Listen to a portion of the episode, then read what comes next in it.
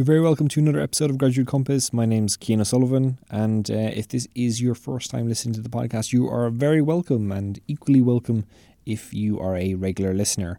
Uh, I have to admit, a few months back when I was putting this podcast together, I was scrounging around my social media networks and my uh, general connections just to see who I could find that would be a good fit to come and talk on this podcast. And one of the first people to jump out of me was my old friend Jo Linehan, who I met in college so many years ago at this stage. Joe is not just a journalist and an entrepreneur, but she is also a stylist and a general guru for anything that is fashion related or sustainability related. Not to mention, she is also a podcaster, and I'll mention a bit more about that at the end of today's episode. But for now, let's get on with the episode.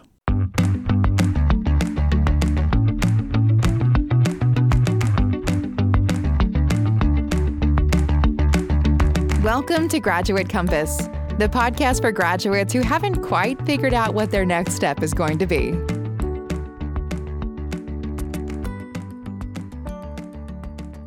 Jo Linehan, very welcome to this episode of Graduate Compass. I'm so excited to have you here for a number of different reasons. But before I get into that, before I kind of explain any, any of that, how about we start with what you do now in your career, and then we'll we'll work back from there. Yeah, for sure. And thank you so much for having me, Cian. Um, I guess I do a selection of things. I work for myself, which means that I kind of have to have my hand in a couple of different pies. But I suppose, very, very basically, I am a journalist, a lifestyle journalist, and I co own an interiors company. And within that, there are lots of other streams, but that's the kind of general, easy, uh, goes on the tax form reference. that is that is definitely probably the easiest way to start it because I was uh, looking at your, at your LinkedIn profile before uh, the interview today, and I was just thinking there's so many things that you do, which I'm sure will come up in the course of the interview. I didn't know where to start, so I'm really glad you gave me that kind of be- basic starting point. So thank you so much for that. so let's rewind back. Let's go back to you've just finished school. Uh, you originally were going to university, college, call it what you want. What did you go to study as a starting point? So, I, as you say, I finished my leaving cert and uh, I really hadn't a clue of what I wanted to do. And I was in a group of very close friends, and all of them were very, very clear from an early age that they had their chosen careers, and I really was lost. So, I, you know, I mean, at that stage, I just felt like the right thing to do was to just sign up for anything and just go for it. Everyone was looking for the third level experience. So I felt like that was what I should do. And I signed up for a course in UCC. It was the first year of a brand new course and it was in sustainable business development um, and kind of world policy. So a lot to do with looking at world hunger issues and water shortage issues. And I, you know, it was something that I was really interested in, but I found a couple weeks, I think, really into the course that I was not, um, I guess, prepared for third level. I really felt out of my depth. I, you know, had been really used to being in secondary school where you've a lot of friends around and it's a small community. I, I grew up in a small rural town, and then suddenly I was in this huge university and I didn't really know anyone.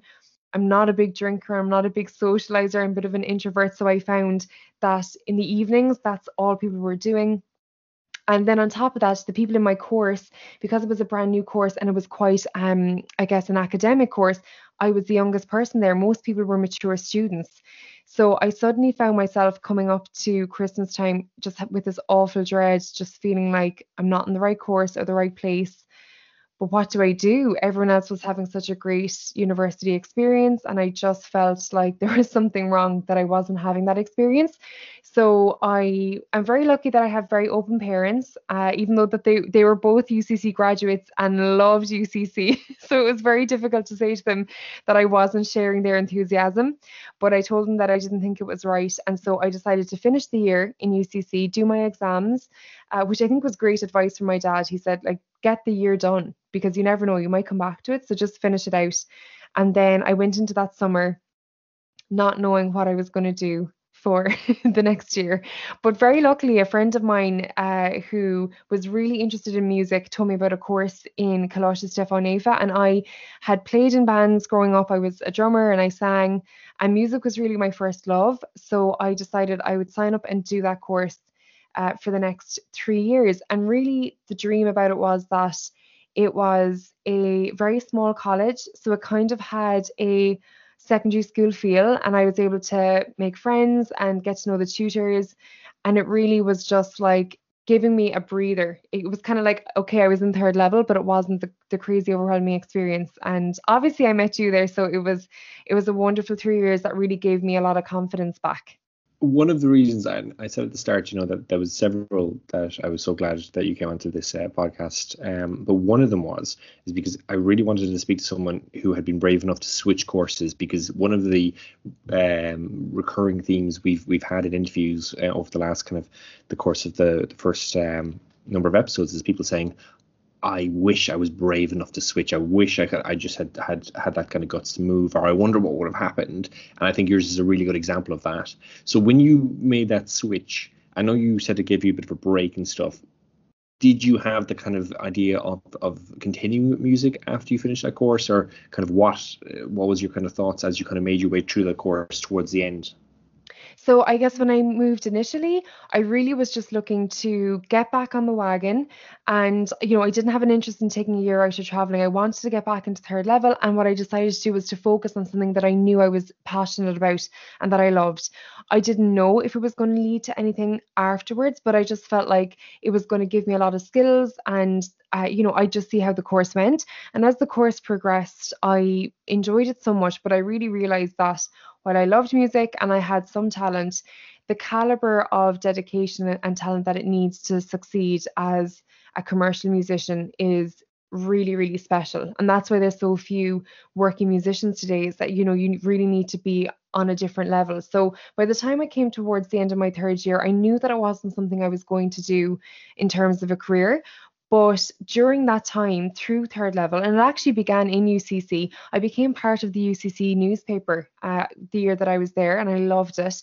And then in CSN, I had time to write, and I started a fashion blog, which I used to write on just for fun. Blogs were a thing back then. It was kind of the start of the WordPress uh, revolution, and I just had time to write and I realized that I loved writing. And it was really exciting because I felt like in school, I would never have thought I was a good writer. And there was always, you know, girls in the class who were amazing at essay writing in English. They got all the A's. I wasn't that student, but I suddenly had this freedom to write very freely and about something I was passionate about. And so towards the end of the third year, I was lucky enough to be shortlisted by Vogue for their new blog category, and that really gave me a boost. And I thought, okay, maybe I can pursue this. I have no degree in it and I don't have any experience, but I had learned from reading that, you know, magazines and newspapers, a lot of people just interned and that's how they started. You know, so many great trades, electricians, plumbers, builders, that's all trade. And I, I really don't think we put enough emphasis on that. But during that time, I was like, okay, maybe, maybe now that I've had the headspace over the last three years, now I've kind of found what I need to do when I leave. It, it's funny because you started all of that by referencing how difficult it is to make it as a commercial musician, and, and rightly so. However, what you uh, you neglected to to say is how difficult it is to make it as a journalist, especially to the level that you you've achieved. And if, if people don't know who you are and don't follow your stuff, they absolutely should Google you and follow your stuff because you write some amazing amazing stuff. Um, but that took a lot of work. That was not an easy transition from from our conversations before this interview. It seems to be very very difficult. So one, I just want to give you a bit of credit, just to kind of I suppose give that as a starting point. What was your next step when you when uh, when you finished? What kind of um, how did you how did you up your game to kind of reach that level? I suppose is my question that I'm asking in a very very roundabout way. Yeah, for sure. No, and I know I know exactly what you mean. So I finished the course and then I was trying to make a plan of how I would get an internship. I kind of figured that was the way to get in, learn the skill sets from people who were in the industry. Um, so I, you know, just started to really work on my CV. I made sure that I got up every morning and wrote something every single day, no matter what it was. I read as much as I could, and I, I had kind of honed in on fashion and fashion magazines. So I read them all and I studied them, and I really started to just prepare myself for when I would get an internship. So alongside that, I was emailing, writing, cold calling all of the magazines in Ireland, and there was about four at the time, so there was only a, a pool of about 30 people who I could annoy. and eventually I annoyed um, one of them enough that she got back to me and said, okay, look, we need someone to come in before Christmas time to literally make teas and coffees and tidy the shelves. That's all it's going to be. Don't expect anything else. We need you for three days and that's it. And I was so excited because I knew if I got in there and made myself useful, I'd be able to to to stay. And that's exactly what happened. I went in, I made tea, the best that anyone had, had ever made tea. I tidied shelves the best anyone had tidied them, and I really just made myself so indisposable. Like I did things without having to be asked. So when the end of the week came, thankfully the editor was able to look around and say, "Wow, we actually really need the help. This is great." And I was offered an informal internship, which basically means unpaid. But I didn't care. I had my retail job, and I really felt like that was kind of the first step on the ladder towards the career, and it was. It really was. Do you know? I know you said you you you, you didn't care that it wasn't paid, but that must have been so difficult juggling both of those two things. How long did you have to do that? I did that for almost two years and I worked as a nanny. I worked in clothes shops. I I kind of did loads of things to just support myself. Um, and then then I, I kind of used initiative as well. Like when I was at the magazine, I started doing lots of research, and there was a government initiative that if you were interning, you could build a program into the company where they would cover your transport costs and you know it was expensive to get there so I, I brought that into the company and that allowed me to pay for those things and then other new people who came into the company as interns were able to um, avail of that. So that was another thing that brought value to the company with you know uh, working there. So it took ways and means and it took a lot of hard work but you know I, I, I think when you're that passionate and you're that you know, dead set on something, you'll do it. You'll find a way. And I honestly don't think I could do it now if I was starting from scratch. But at the time, yeah, it just you just make it work. So, two years of that, uh, I really admire your energy. I'm tired just thinking about it. I'm going to have a, have a nap after this uh, after this phone call. What was the I suppose uh, like was there a moment then where where things kind of moved to more of, of the kind of paid and professional stuff, or was that a gradual thing? How did that all, how did that all work? Yes, so it was super gradual, but in fairness to the company, the second that they had an opportunity to put me on the payroll, they did, which was incredible. So I started on a small salary as a junior editor, and then, you know, over the next three years, I graduated to acting fashion editor and there were small incremental uh, pay rises all the way. And with those pay rises came a little bit more responsibility and a little bit more involvement, which was brilliant. And because I worked in a company that had multiple publications, I was always happy to give a hand with other publications. So I made a little bit of extra money on the side there too.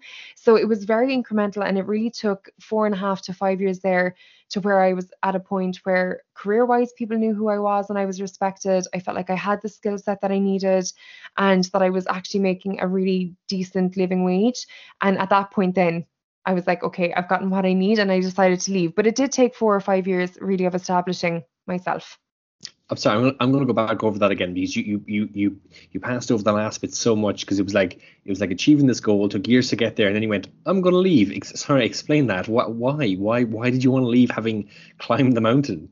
I know, and I, I had the exact conversation with my poor parents who had already been through two college courses and now uh, a whole company. And I guess it's a hard thing to explain because logistically and practically it probably sounds crazy, but I'm a big believer in tuning into your inner voice and taking in what's going on in the world. And I'd been there almost five years. I learned so much, but you know, I had started at that at that company as an intern. So I was always going to be seen as an intern, really. And I had gone for a really big position there, which I knew I deserved and I really felt I'd worked for. And I'd actually been half doing for the bones of a year. And I didn't get it. And I knew that I hadn't gotten it because I was always going to be in a certain position in there. Um, so I guess, you know, that kind of pushed me to leave. But also, I really do believe four to five years in a company, unless it's a super progressive company, you're going to run out of learning curves. You're going to run out of challenges, new people who influence you, having managers that really uh, you know see different sides of you and ask different things of you.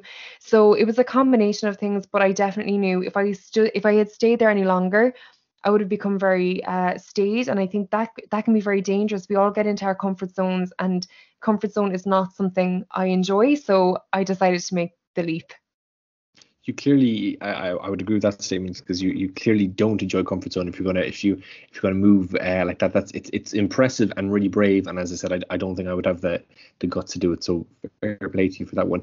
C- can we just focus a little bit on, on the moment where you didn't get the job that you went for? How did that how did that go? Because that can be a difficult thing to deal with when you go for a job that you feel like you deserve and that you've also partly been doing.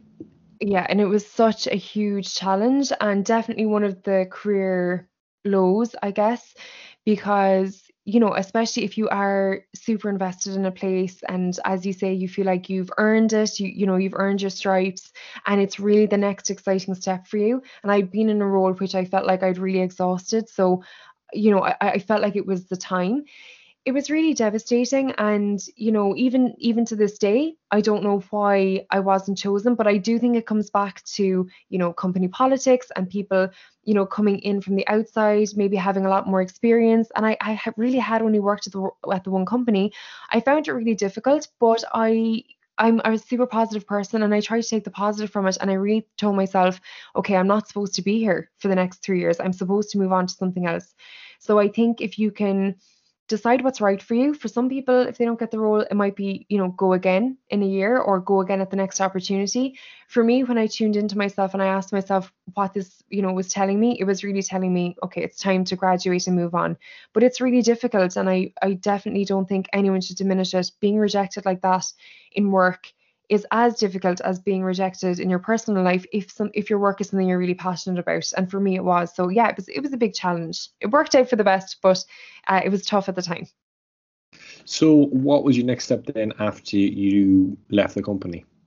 So when I when I hadn't gotten the role, I decided I would make a plan. So I didn't get the role in January of that year, and I decided I would leave around the September. And when I was thinking about what I wanted to do, I knew that within my industry, because it's so small, I thought, you know, if I go to another newspaper, another magazine, I'm kind of going to be doing the same thing and I'll probably be just taking a sidestep to a level that's probably the same as what I'm doing now. So I had always wanted to travel to New York and try to work there. So I decided I would apply for a journalist visa, which I was uh, allowed to get because I was a working journalist. And I decided I would go to New York for a few months, see if I could get some experience at that stage I was writing, but I was also doing a lot of fashion styling.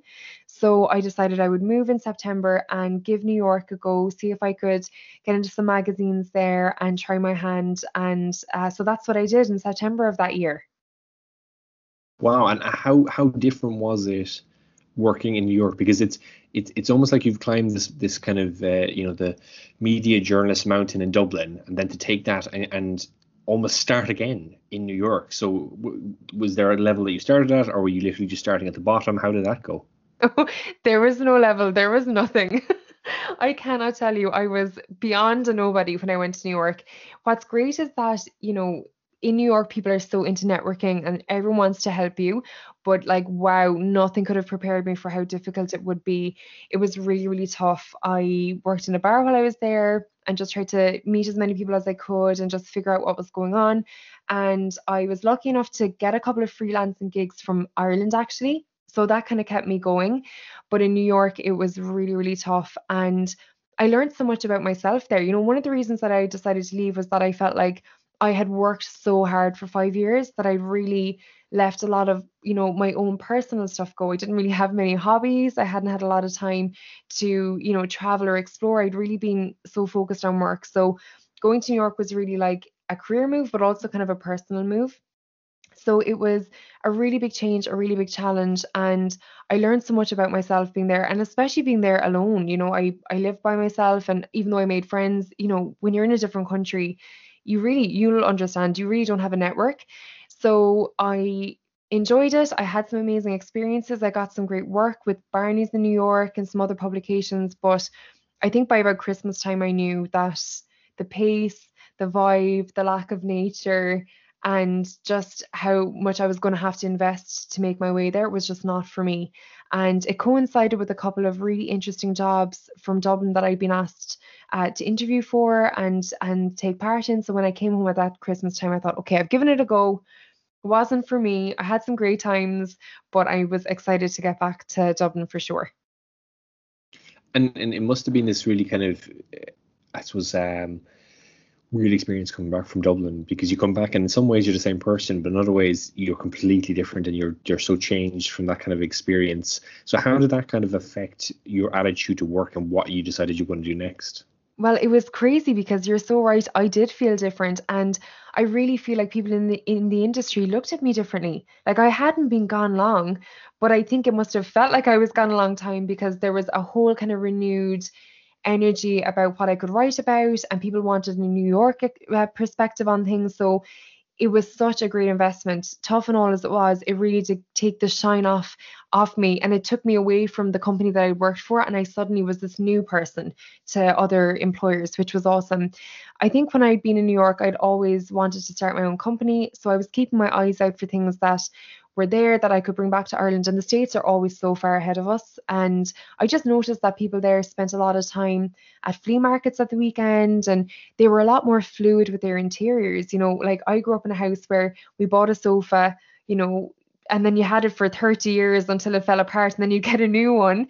Whereas in new york it was a lot more transitional. You know people changed up their interiors for the new seasons and they had a lot more fun with it. They were happy to buy things secondhand and get things from thrift stores and i just loved that that approach to interiors. It was very much a thing with fashion and beauty here but the interiors thing really hadn't latched on and there were very few people selling affordable interiors in Ireland at the time. So when I came home, my now business partner Caroline Foran and I had worked in the company the magazine company together and we had always kind of brainstormed about business ideas that we'd like to do together so when i came back i said to her you know i think there's really space for an online interiors platform where we can share advice and tips you know suggest where people can buy stuff and what they can do if they're renting or if they've just bought a home. You know we were in our mid 20s no money but like loads of ambition. And Caroline had just bought her first home and she was really starving for inspiration on a budget. So we started gaff interiors in 2016 and it was just one of those amazing things that was like at the right time. It just took off and I'm so excited. It's grown every year in so many different ways, but it started basically as a blog and it's just it's grown. So that was one great thing that new york gave me for sure.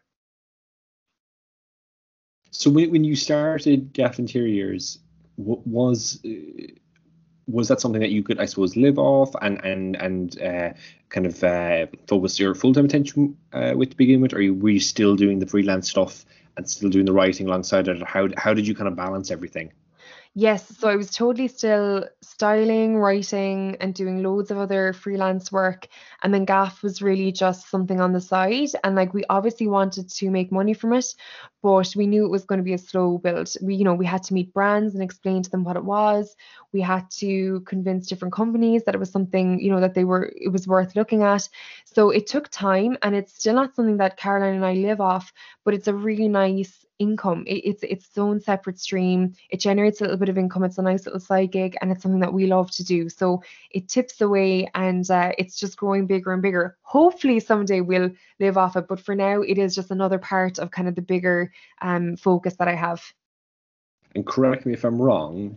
Did it not lead to a, and we can edit this out if I am wrong, um, did it not lead to a, a an online TV show at RTE? Yes, it did actually within its first year, which is crazy. But I think because it was something that people weren't really talking about, we got into a car and drove around Ireland and took kind of four of the worst rooms in people's houses and tried to make them uh, useful and gorgeous, really on a on a shoestring. And it was a brilliant experience. And I cringed looking back on it. Thank God it's been taken off online.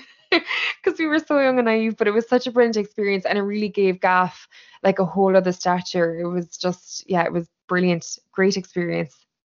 And I, I should just give a bit of context because we do have a lot of listeners from uh, places like the United Kingdom, but also uh, the States and Canada and stuff. So RTE is Raidió Teilifís Éireann and it's the Irish national broadcaster. So we have a TV presenter in our midst, just to kind of give a bit of context for anyone who who isn't familiar with that brand. So okay, so you're you're doing this um you, you you've just done your your uh, your pilot show on, on with Gaff on RTE. You've you're you're still freelancing. What was the next step? How did it develop from there? Where did it all go?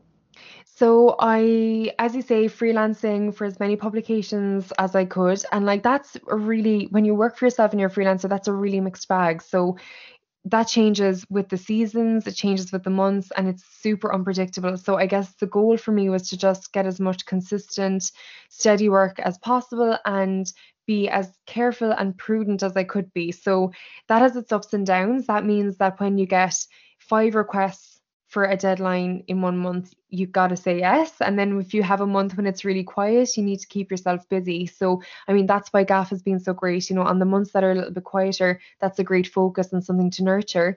And then I guess about two years ago, having worked in fashion for so long, and lifestyle and beauty, I really started to notice that there was a lot of waste and a lot of, um, I guess, not so sustainable things you know emerging from my work. And i really started to question what i was writing about. You know i loved writing about fashion and beauty but you know did i really want to be you know helping and suggesting people to buy a new thing every week and invest in something you know every second day? And i really just started to look at the things that i wanted to support and talk about. You know my favorite things to write about are local small businesses so I decided I would lean in towards more of that. And I really started to focus on sustainability and trying to educate myself on, you know, sustainable fashion, fast fashion and the dangers, and then looking at the brands that I would work with and really start to just take stock. So that kind of led me to becoming really obsessed and interested. And I started a podcast last year called The Futurist, and that's really conversations with people who are doing sustainable, eco friendly, planet friendly things within the lifestyle space. So, I guess what I felt was that as someone who loves the beautiful, shiny things in life, I really couldn't get on board with a hemp jumper. Like, I want to be able to have a gorgeous lifestyle in a home and dress really well and enjoy my makeup and beauty. I don't want to have to sacrifice. And I think that's one of the biggest struggles that people have. So the podcast and a lot of the the stuff that I do with the futurist is trying to bridge the gap. So, you know, you can have your gorgeous makeup look, but it'll come from bare minerals, you know, who are super sustainable and vegan and, and eco-friendly. Or you can have a gorgeous new pair of trainers, but they're Veja and they're made from sustainable rubber from Brazil. You can have your gorgeous bar of chocolate, but it's from Tony's Chocolonely because they support slave free chocolate production in West Africa. So it's about bringing sustainability and eco friendly practices to people, but not having them to give up things that they love and a lifestyle that they enjoy. So that's really been my passion for the last two years. And that's something that's kind of taken over the bulk of my work. Anyone I kind of write for or contribute to now, there'll always be kind of a sustainable thread or angle, which I love. It's really, really important to me. And I suppose at this point, it, it's really worth going right back to the days after uh, you finished school because to remind people, your degree remind us what the the degree title was that you originally went yeah, to study? International Development, Food Policy, Sustainable Business Development, which is so crazy that it's gone full circle. And I'm actually just in the middle of applying for a postgrad. Um, I finally feel like I'm ready to go back to study. It only took what 15 years later, but I am going to hopefully go back and uh, do sustainable business development in DCU in January. Fingers crossed. And it's so crazy because now I feel like if I had the opportunity to be in UCC, I would just be beside myself. It took me a long time to mature. a lot of people listening to this will be way more mature than I am. But yeah, it really has gone full circle, which is crazy. That is that is absolutely class and absolutely amazing. And it's it's it's really there's, there's a number of things I kind of want to focus on. But first of all, I just want to focus on the fact that I, I hope people get the impression, uh, the correct impression is that you have built, uh, you know, not just kind of one um, uh, sorry, you've not just developed in one area, but you've kind of developed in several, whether it's the writing, whether it's presenting, whether it's the podcasts, whether it's the, you know, your own business and being an entrepreneur. And, and what's interesting is that you didn't start off to achieve all that all in one go. You picked one stream, you went with the writing, and then it kind of naturally led from one thing to another. Or am I wrong in saying that? Was there, you know, did you have any kind of uh, grand ambition? How did you approach that? No, no plan, no grand ambition. I think I just I love variety and I just love, you know, to be busy and I like just changing things up. And so I try to keep an open mind. And I think when you work for yourself, it's super important that you are open and that you don't don't pigeonhole yourself. You know, if I only wanted to be a fashion writer, I would be unemployed right now, you know, especially when you live in somewhere like Ireland, there just isn't that scope. You have to be versatile, you have to be willing to upskill and change direction and go with the times. You know, it, it wouldn't be right for me to still be writing about fast fashion. I have to change with the times. Now we need to be able to adapt and go with the zeitgeist and get a sense for what people are interested in. So totally keep an open mind and yeah, just be willing to adapt all of the time. And there's no plan. Just keep your eyes open for an opportunity and something that you're passionate about and latch onto it. You'll always find the time if you're passionate about it. And and it's it's it's interesting because you because you say you always find the time. I'm wondering where you got the energy from. I don't know. When I think back to the first five years that I spent as an intern and then working, like I honestly don't know. It was crazy. And I think you just when you're young, you just don't think about it. And you have less like you've less to do when you're young, you know, you're just like living on noodles and just like getting through it. And you know, it's it's harder as you get older and you have more responsibility and you just don't have that energy now. I do so much less now, obviously, than I did back then. But uh, you know, I think it really comes down to like whether you're passionate, if you are it gives you energy. You know, you're doing the podcast this evening. You, if you're if you're up for something, you'll always find the time and it won't feel like a chore if you love what you're doing. Absolutely, absolutely. So uh, before we come to the to the end, I suppose I want to kind of just re um I suppose center our focus here because not everyone who's going to be listening to this is going to have the same kind of drive and that they want to go off and build a career. That some of them are just trying to find their own way. Some of them are going to do that, uh, you know, at, at, your pace, and some of them are going to be like me and and and uh, slow as a turtle and doing it at a much slower pace. Mm-hmm. Um, so I'm just wondering if, if, kind of keeping that kind of wide variety of people who may be listening uh, in mind You've already given some advice. What advice would you give in, in terms of trying to figure out what you love and what you want to do?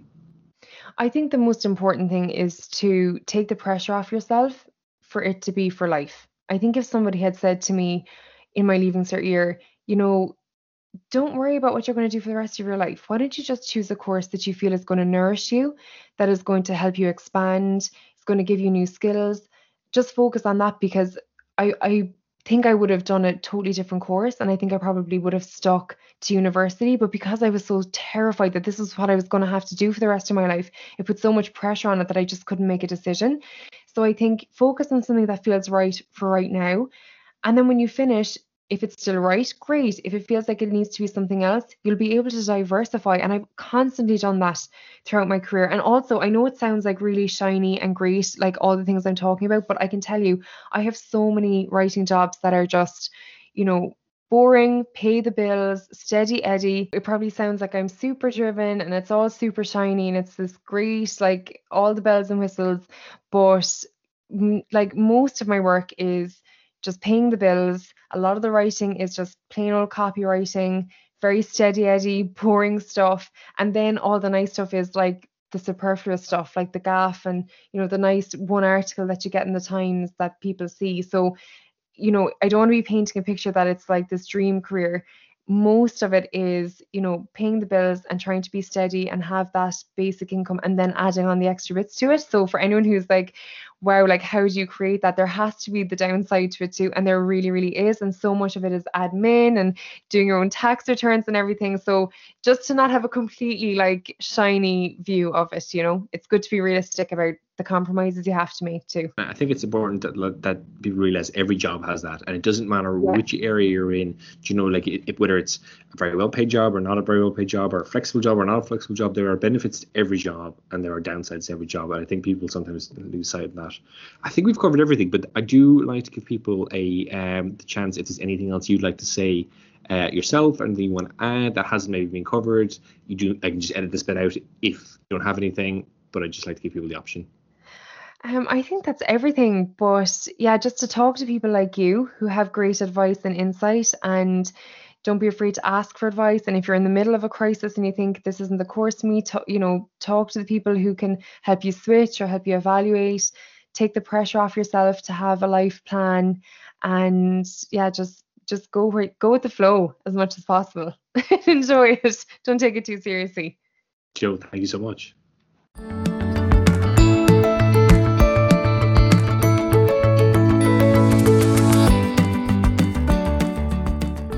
That was Jo Linehan talking about her very interesting and expanding career that started in journalism and has moved into so many varying different aspects now. That includes her being an entrepreneur, but also includes things like her being a podcaster and I think just generally being a guru, as I said at the start, for everything uh, kind of sustainability focused or fashion focused. Which, by the way, reminds me that um, Jo also runs the Futures podcast, and you can find a link to um, Jo's website and the podcast in the description of this particular episode. And I would recommend uh, you check that out because, especially if you're interested in sustainability like me, but don't really know where to start.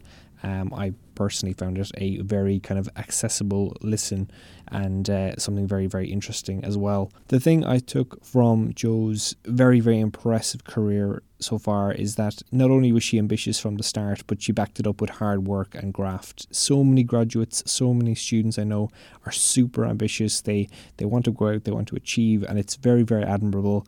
But the other side of it is, is you do have to back it up. You do have to put in the work. You do have to kind of, you know, put in the shifts, I suppose, to figure everything out and to kind of make some steps forward.